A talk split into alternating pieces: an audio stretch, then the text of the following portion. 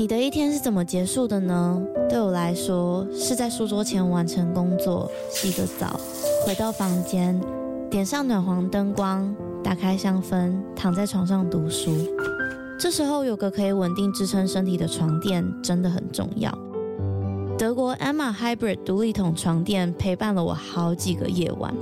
习惯侧睡的我起床也不再感觉到腰酸背痛。而且还有一点很重要的是，在换了床垫之后，我们家的狗狗半夜在旁边动来动去，我也都没有被吵醒过。德国 Emma 是欧洲销量第一，获得超过七十五项国际奖项的床垫品牌。现在他们在官网有母亲节的优惠，还可以使用我的折扣码 Lily 八八八再打九折。那如果你买了不喜欢怎么办？放心，他们有提供十年保固、一百天的免费试睡服务。大家好好睡吧，晚安。Hello，欢迎收听《他说犯罪》，我是 Lily。我想在节目正式开始之前，做一个有一点像前导的第零集，主要是想要分享一下为什么会想要做这个节目，还有节目未来的走向，跟我自己给自己定的目标。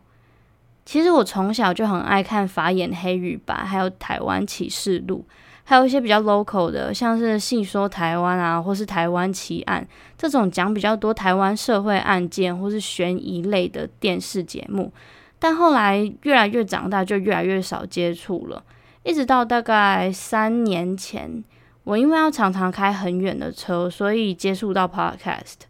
那第一个让我听了就停不下来的类型，就是真实犯罪类的节目。真的不听还好，一听之后，我只要开车啊、运动、遛狗或是煮饭，反正就是没有人跟我说话的时候，我就会戴上耳机开始狂听 Podcast。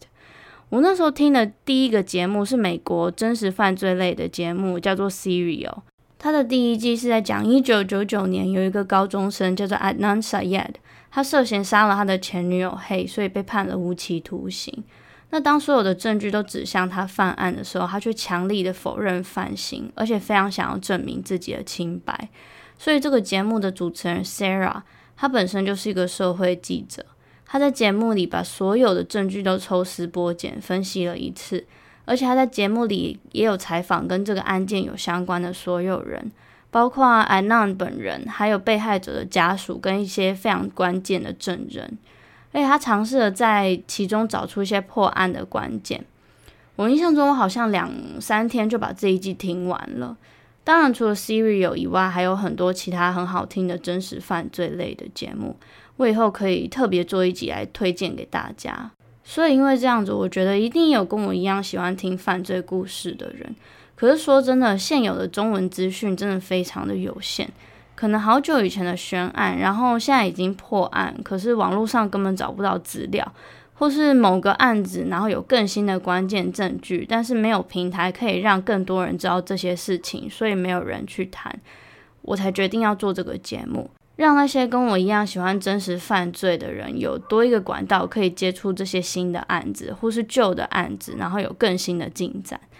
那再来就来说说节目的方向好了。节目的内容会包含各种类的犯罪类型的社会案件，不管是已解或是未解的悬案，或是连续杀人犯等等的社会案件。我会用我自己的经验加上我的想法来深入讨论案件的本体，还有一些附加的话题。我会有全美五十州的犯罪故事作为出发点，带你们认识一些美国的历史啊，还有每个地区不同的面貌。所以，如果你喜欢的话，欢迎马上订阅这个节目，也欢迎你追踪我的 Instagram，请直接搜寻 She Tells True Crime，或是从 Show Note 的链接点进去。在 Instagram，你可以提供我一些建议，比如说哪里可以改进啊，或是想要听哪一种的犯罪故事啊，还是某一个特定的案件。那当然，想要聊天或是一起讨论案子的话，也都可以私讯我。另外，想要提醒大家，